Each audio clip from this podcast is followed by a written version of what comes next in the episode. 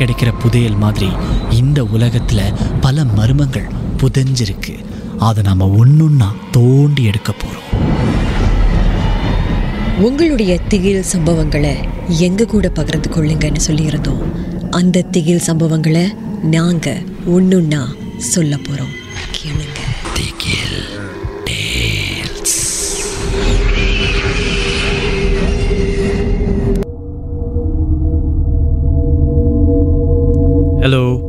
என் பேர் ஆதவன். நான் சமீபத்தில் ஒரு புது வேலையை ஆரம்பித்தேங்க அப்போ என்ன ஆச்சுன்னா ஒவ்வொரு நாளும் புது வேலையில் நான் ஓவர் டைம்லாம் நிறையா செய்வேன். அப்படி இருக்கும்போது எனக்கு அடிக்கடி இந்த பிரேக்லாம் தேவைப்பட்டுச்சுன்னா நான் இருக்கிற பத்தாவது மாடியிலேருந்து முதல் மாடியில் இருக்கிற வெண்டிங் மிஷின் வரைக்கும் நடந்து போய் பொருட்களை வாங்குவேன். என்னாச்சு ஒரு நாள் இதே மாதிரி நான் பொருள் வாங்குறதுக்காக லிஃப்ட் எடுத்து போனேன். திடீர்னு பார்த்தா அந்த லிஃப்ட்டுக்குள்ளே நுழைஞ்ச உடனே ஒரு மாதிரியாக எனக்கு இருந்துச்சு. நான் பார்த்தேன் பரவாயில்ல ரொம்ப யோசிக்க வேண்டாம் அப்படின்னு சொல்லிட்டு லிஃப்ட்டுக்குள்ளே போயிட்டேன்.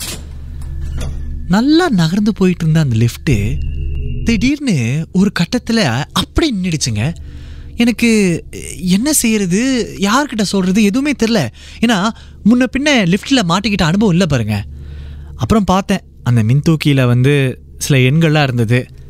அழைக்க பார்க்குறேன் லைன் போகலை. பெல் இருந்தது. அமுத்துறேன் அமுத்துறேன் அமுத்துறேன். யாரும் வர மாதிரியேன்னு தெரியல. அதுவும் இது ஜன்னல் இல்லாத லிஃப்ட்டு அப்போ நினச்சி பாருங்கள் நான் எந்த அளவுக்கு திண்டாடி போயிருப்பேன் அப்படின்னு. ஒரு ஒன்றரை மணி நேரம் இருக்கும். மின்தூக்கியில் மாட்டிக்கிட்டு முழிக்கிறேன். திடீர்னு எனக்கு மூச்சை விட முடியாத மாதிரி ஒரு உணர்வு வருது.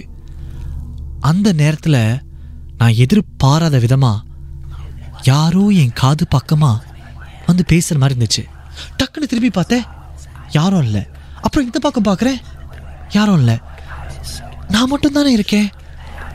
எப்படி யாரும் என் காதில் பேசுகிற மாதிரி எனக்கு தோணுது அப்படின்னு ஒன்றும் புரியலங்க.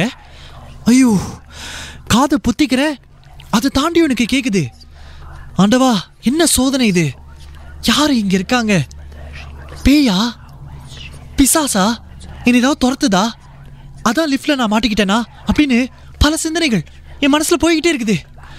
திடீர்னு அந்த பேச்சு நின்றுடுச்சு லிஃப்ட்டும் நகர ஆரம்பிச்சிருச்சு. ஒரு வழியா முதல் மாடிக்கு வந்துருச்சு. லிஃப்ட்லேருந்து வெளியே வந்தேன்னா என்னுடைய கம்பெனியில் என் பாஸ் அடித்து சொன்னேன். சார் நான் வீட்டுக்கு போக போகிறேன் எனக்கு மனசு சரியில்லை. நான் நாளைக்கு வரேன். ஒரு வழியா திரும்ப மறுநாள் நான் வேலைக்கு வந்து நடந்த அந்த சம்பவத்தை நான் பகிர்ந்துக்கிட்டேன் அப்போதான் என்னுடைய முதலாளி ஒரு விஷயத்த சொன்னார்.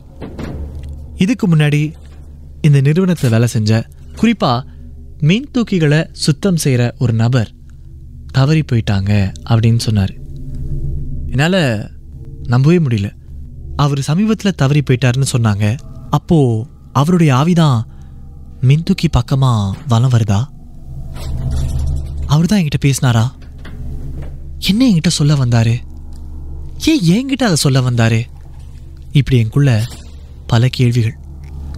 எந்த கேள்விக்கும் இன்னைக்கு வரைக்கும் எனக்கு விடையே இல்லை. இன்னமும் நான் அந்த நிறுவனத்தில் தான் வேலை செய்கிறேன் ஆனால் அப்படிப்பட்ட சம்பவம் மீண்டும் எனக்கு நடக்கவே இல்லை.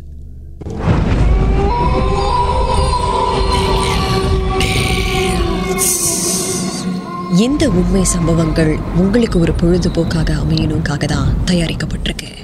அப்படி இதை கேட்கும்போது உங்களுக்கு ரொம்ப பயமாக இருந்துச்சுன்னா தொடர்ந்து மற்ற மற்ற பாகங்களை கேட்காதீங்க. திகில்